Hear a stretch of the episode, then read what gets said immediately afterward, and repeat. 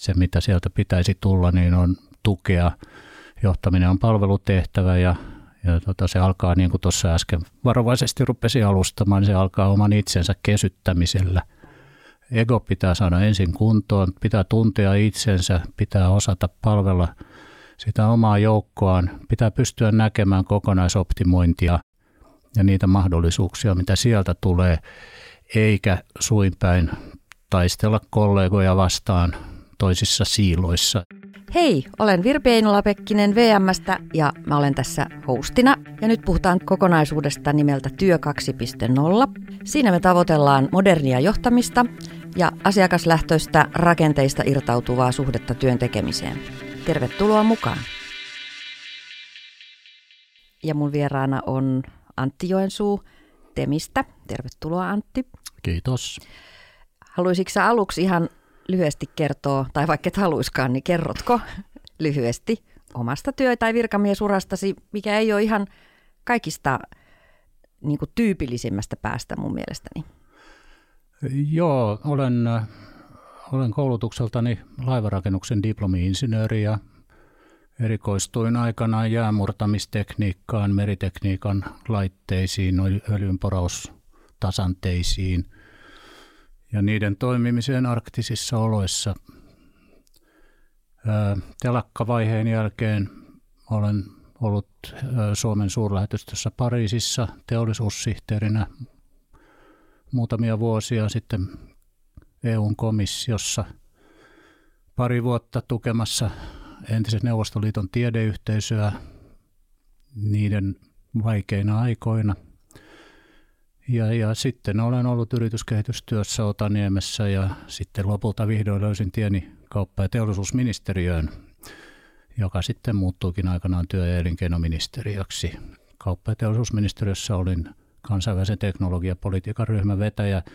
Kiinnostava homma, koska siinä oli jopa niin kansainvälistä, että se sisälsi myös avaruusasiat. Että saattoi ulkoministeriöläisille vähän nokitella, sanoa, että pidätte varmaan tärkeänä noita globaaliasioita, mutta minun näkökulmastani se on näpertelyä. Aivan.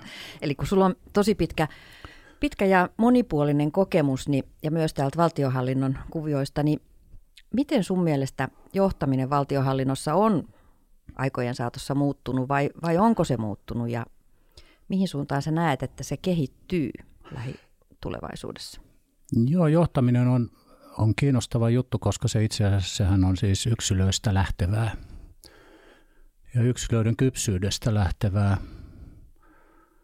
Ja nyt erityisesti mä oon tähän ongelmaan tai kenttään paneutunut työ- ja elinkeinoministeriössä ollessani strategiajohtajana ja ää, ennen nykyistä sisäisen tarkastuksen ja auditoinnin johtamista – jossa olen, olen niin tässähän on siis omakohtainen kokemuksenikin se, että on selvää, että johtajaksi ei synnytä, vaan siis se vaatii pitkän kehityspolun. Ja oma ehkä tällainen merkkipaalu sattui 80-luvulla, kun olin 80-luvun puolivälissä esimiehenä, nuorena esimiehenä ensimmäisessä kehityskeskustelussa – ja kehityskeskustelukumppanini alaiseni otti ja pyörtyi kesken keskustelun. Että kyllä näitä, se oli, se oli aika monen koulu se muutama minuutti, että ymmärsin, että kyllä tässä itsekin täytyy ruveta jotenkin panostamaan tähän tämän sä, alan sä muistaakseni pitänyt myös kehityskeskustelun avannossa. Kerro siitä lyhyesti. Joo, se oli, se oli idea, joka tuli, tuli tuota, minulle heitettiin haaste, että uskallatko lähteä avantoon kehityskeskustelemaan. Ja se oli kyllä hyvä. Siinä ei jutut rönsyily, vaan pysyttiin kyllä ihan asiassa. Aivan. Onko tämä johtamiskulttuuri, tämä on nyt ehkä vähän johdattelevaa, mutta itse huomaan, että kun on ollut yli 30 vuotta virkamiehenä, niin, niin tota, kyllä tämä meidän kulttuuri on kuitenkin mun mielestä mennyt koko aika vähän semmoiseen parempaan ja epämuodollisempaan ja epävirallisempaan, luontevampaan suuntaan myös tässä niin kuin johtamisen ja tämmöisessä niin kuin kontekstissa. Kyllä julkisen sektorin johtaminenhan on ottanut valtavia harppauksia, mutta niin on syytä kyllä ollutkin, että, Aivan. että tota, se aikaisempi sellainen päällikköviraston edellyttämä kaiken osaaminen, niin sitähän nyt ei enää kukaan luule ainakaan johtajalta löytyvän, että, että se mitä sieltä pitäisi tulla, niin on tukea. Johtaminen on palvelutehtävä ja, ja tota, se alkaa, niin kuin tuossa äsken varovaisesti rupesi alustamaan, niin se alkaa oman itsensä kesyttämisellä. Aivan. Ego pitää saada ensin kuntoon, pitää tuntea itsensä, pitää osata palvella sitä omaa joukkoaan, pitää pystyä näkemään kokonaisoptimointia ja niitä mahdollisuuksia, mitä sieltä tulee, eikä suinpäin taistella kollegoja vastaan toisissa siiloissa. Että, että näiden ymmärtämisessähän on tapahtunut hirveästi myönteistä kehitystä. Kyllä. Samoin sitten siinä, että julkisen sektorin jonkunlainen tällainen erikoisuus on ollut se, että esimiestehtäviin on, on saanut siis ylennyksen sen jälkeen, kun on ollut erittäin hyvä asiantuntija. Mm. Ja tämähän ei nyt taas niin kuin automaattisesti takaa siis tämmöisen esimiehen osaamisesta yhtään mitään. Itse asiassa jos professiota ei arvosta tarpeeksi tätä johtamisen professiota, niin silloin tämä vanha ää, asiantuntemisen arvostus lyö läpi niin, että loppujen lopuksi ei tule tehtyä vasemmalla kädellä se johtaminen ja edelleen tehdään niitä samoja hommia kuin ennenkin. Aivan. Plus, että meillä on aika pitkä perinne siihen, että, että on riittänyt se, että hoitaa sen oman tonttinsa ja oman siilonsa johtaa tai, tai tekee sitä tehokkaasti ja, ja mm. tota, mutta et se ei nyt oikein enää riitä. Me puhutaan ei. nykyään paljon näistä ekosysteemeistä ja ilmiölähtöisestä valmistelusta, niin niin näet sä sitä jo omassa työssäsi, millä tavalla? Joo, siitä löytyy joskus sellainen hyvä artikkeli McKinsey Quarterlissa, jossa käsiteltiin yli organisaation rajojen menevää työntekoa, mistä tässäkin nyt tässä ekosysteemiajattelussa tietenkin on kysymys. Ja, ja siinä johtopäätös oli se, ja se perustui ihan tieteelliseen evidenssiin, että siis artikkelin nimikin oli muistaakseni givers take all. Joo, Eli ne, jotka antaa, ne lopulta voittaa ja puhdistaa pöydän. Ja näinhän siis tämän materiaalin mukaan on, että siis jos on organisaatiossa antamisen ja auttamisen kulttuuri, niin on siis viitteitä siihen, että tällainen korreloi erittäin vahvasti kaikkien onnistumisindikaattoreiden kanssa, niin kuin esimerkiksi asiakastyytyväisyyden, työtyytyväisyyden tai vaikkapa investointien palautumisen ja, tällaisten kautta. Aivan.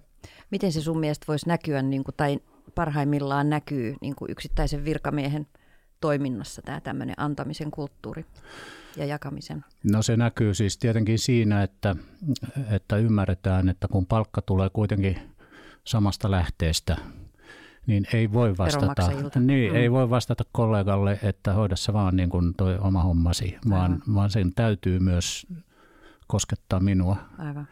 Ja, ja vaikka se nyt sitten vähän vaarantaa ehkä tällainen resurs, oman resurssin käyttö naapurin auttamiseen, niin se voi vaarantaa tietysti teoriassa oman ö, tuotoksen aikaansaamista omalle esimiehelle. Mm niin kuitenkin kokonaisuuden kannalta se saattaa olla sitten kuitenkin se oikea tekeminen. Niinpä. Ja jos esimies ei tätä ymmärrä, niin se on kyllä sitten hänen ongelmansa. Niinpä, niinpä koska me ei kuitenkaan viime kädessä tehdä sitä työtä esimiehellemme, vaan, vaan todellakin sille, niille meidän moninaisille asiakaskunnallemme.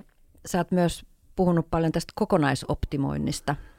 Joo, tähän tämä juuri liittyy, että pitää nähdä nokkaansa pidemmälle. Kokonaisoptimointi on sitä, että että sen sijaan, että otetaan kanta selkäytimellä ajattelematta lyhyen tähtäimen oma etu etusijalla, niin mietitään vähän ja avataan näkökulmaa laajemmin ja sitten samalla ehkä aika jännettä viedään pidemmälle. Ja sitten tullaankin erilaiseen ratkaisuun, joka hyödyttää siis kaikkia osapuolia enemmän. Aivan. Tämä ei ole nollasumma peliä, vaan tämä on siis mahdollisuus, mahdollisuus saattaa kaikille hyvää. Ja Niinpä. tällaisia esimerkkejäkin kuitenkin löytyy, että kyllä ihmiskunta on pystynyt tekemään ainakin hetken aikaa voimassa olevia ilmastosopimuksia mm. ja, ja tämmöisiä. Että ison ponnistelun takanahan se tietysti on. Aivan. Onhan selvää, että paikallisesti ajatellen tai ajattelematta ollenkaan, niin voisi joku vaikka väittää, että minulla on edullisempaa juuri nyt saastuttaa ilmaa, mm. koska siis ilmastonsuojelu maksaa. Mm, kyllä. Mutta siis sitten kun ajatellaan vähän nokkaa pidemmälle, niin jos jälkeläiset tai heidän jälkeläisensä eivät pysty täällä enää asumaan, niin, niin ehkä se kuitenkin on se Niinpä. kokonaisoptimointi tärkeää. Niinpä.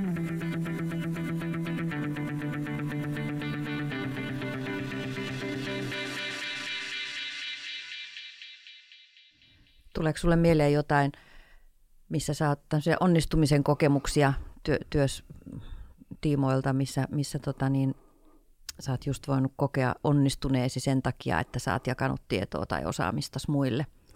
Näitä tulee nykyään aika useinkin vastaan, koska toimitilat on muuttunut enää ei, ei tota, viihdytä siellä turvallisessa omassa buduarissa, mm. ovi kiinni, punainen valo palamassa ja verhot ikkunan edessä. Niin, molemmat tekemässä. muistetaan tuokin aika. Niin, teke, silloin tehtiin raporttia kaikessa rauhassa ja, ja tiedettiin täsmälleen mitä tietoa, tai luultiin tietävämme mm. täsmälleen mitä tietoa missäkin vaiheessa sitä hanketta tarvitaan. E, sitten otettiin puhelin käteen ja soitettiin sinne jonnekin. Josta mutta luultiin, nyt, että, tar- niin, että se tieto löytyy. Niin. Mutta siis sehän ei sitten ollutkaan yleensä niin, vaan, vaan sitten jos tällä lailla toimittiin, niin sitten saattoi ilmetä, että naapuri olikin tehnyt saman raportin jo aikaisemmin. Jos olisi vaan käynyt kahvilla tai lounaalla kollegojen kanssa, niin hmm. tämäkin olisi tullut ilmi, että kannattaa vuorovaikuttaa. Niinpä. Esko Kilpihän määrittelee työnteon siis äh, toisiaan tarvitsevien ihmisten väliseksi vuorovaikutukseksi. Kyllä. Piste. Kyllä. Ja minusta se on aika hyvin määritelty.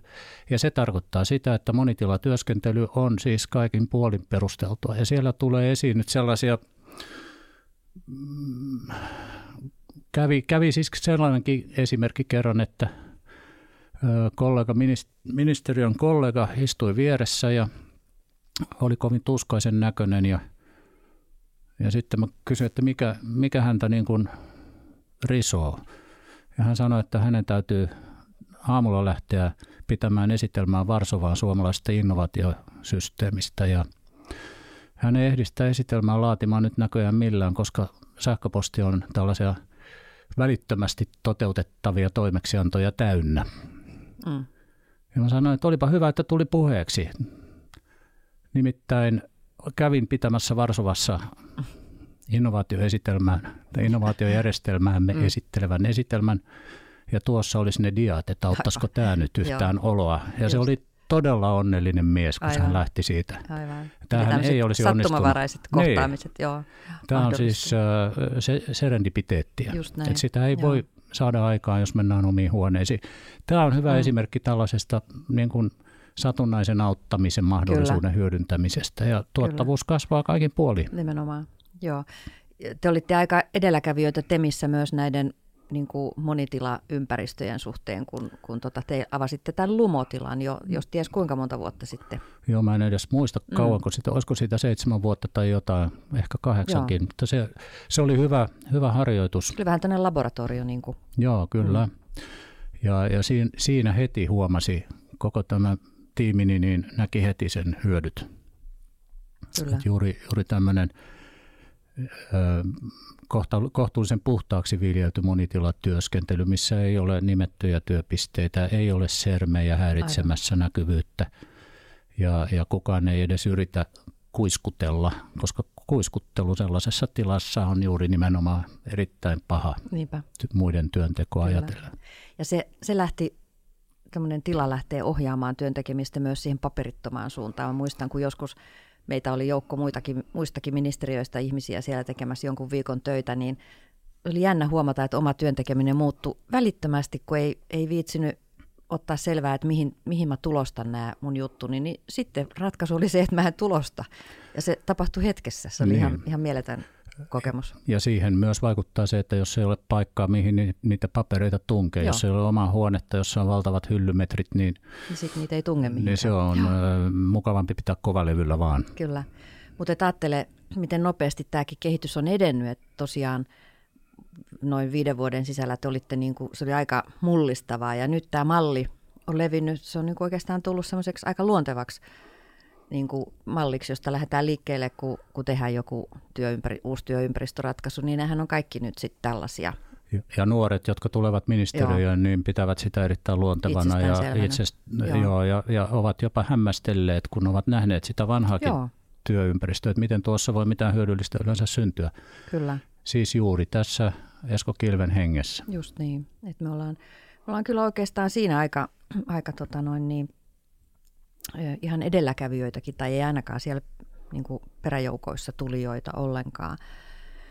Tota, sä oot ollut myös tässä muutoksentekijät-verkostossa mukana sieltä alusta asti oikeastaan, tai itse asiassa olit, olit sitä joukossa, missä itsekin olin, niin, niin, tota, niin kuin käynnistelemässä, että ja tämä tämmöinen muutoksen tekijyys näkyy vahvasti siinä kaikessa, mitä sä teet, tämmöinen niin mindset siihen, että, että kyseenalaistetaan ja tehdään uudella tavalla ja kokeillaan, niin mistä sä luulet, että se on suhun syntynyt tai iskostunut ja, ja, ja mi, miten sä näet sen, sen tyyppisen mindsetin niin kuin tulevaisuuden tarpeellisena jatkossa? Tuo on ensimmäinen kerta, kun multa kysytään tuota, mm. että mistä tämä tämmöinen niin. ää, kriittinen ajattelu on peräisin. Ja mä luulen, että se on siitä tieteellisestä vaiheesta 80-luvulla, mm. jolloin tutkin jäänmurtamista ja Silloin nimittäin tällä asenteella, siis olematta us, siis ollen uskomatta sitä, mitä kaikki pitivät itsestään selvänä, niin mm. pääsikin hämmästyttäviin tuloksiin, koska ilmeni, että asiat ei ollutkaan niin, niin kuin oli vuosikymmeniä luultu, vaan ne olikin toisella tavalla ja sen takia se on tärkeää aina pikkasen miettiä ennen kuin uskoo annettuna olevia Niinpä. asioita. Ja mä luulen, että valtionhallinnossa on aika paljon sellaisia, jotka periytyy tosi pitkältä ajalta ja jotka eivät enää tässä kiihtyvän mm. muutoksen aikana niin pädekään. Niinpä. Ja, ja tota, sieltä se varmaan tämä tämmöinen mm, ajatus on tullut, mm. että, että pitää olla pikkasen niin kuin anarkisti tai ainakin niin. enfant terrible. Aivan jotta kontribuisi enemmän niin. yhteiseen hyvään. Just. Joo, toi on mielestäni hyvä. Itsekin tunnistan itsessäni tota, ton, ton tyyppistä spirittiä kyllä. Ja jopa yhdessä ryhmässä mietittiin sitä, että kun, kun tota, me puhutaan sit, meillä on tietenkin, me toimimme vir, virkavastuulla ja, ja sitten joskus puhutaan siitä, että miten se käy yhteen tämän tämmöisen niin koke, kokeilukulttuurin ja kokeilemalla tekemisen kanssa, niin niin yksi kollega heittikin tänne, että pitäisikin se muuttaa ihan, ihan päinvastaiseksi ajattelu, että, että meidän pitäisi niin kuin iskostaa meihin kaikkiin se, että on, tavalla, että on oikeastaan virka vastuutonta olla kokeilematta ja olla hakematta parhaita ratkaisuja. Mitä se siihen No siis Mitä se kuulostaa? Ilman muuta, mm. että jos, jos äh, johonkin sääntökirjaan vedoten väistetään riskejä tekemällä niin, niin kuin on aina tehty, niin niin kyllähän siinä siis siinä mielessä rikokseen syyllistytään, että silloin vältetään myös se mahdollisuus onnistua. Aivan. Mikään ei kehity ja kuitenkin maailman ulkopuolella kehittyy koko aika ja sehän johtuu aika paljon, siis tämä, jotkut väittää suorastaan ahdistavaksi tämän muutoksen nopeuden, mutta mm. sehän siis johtuu paljolti siitä, että meillä on tämä digitaalinen maailma mm.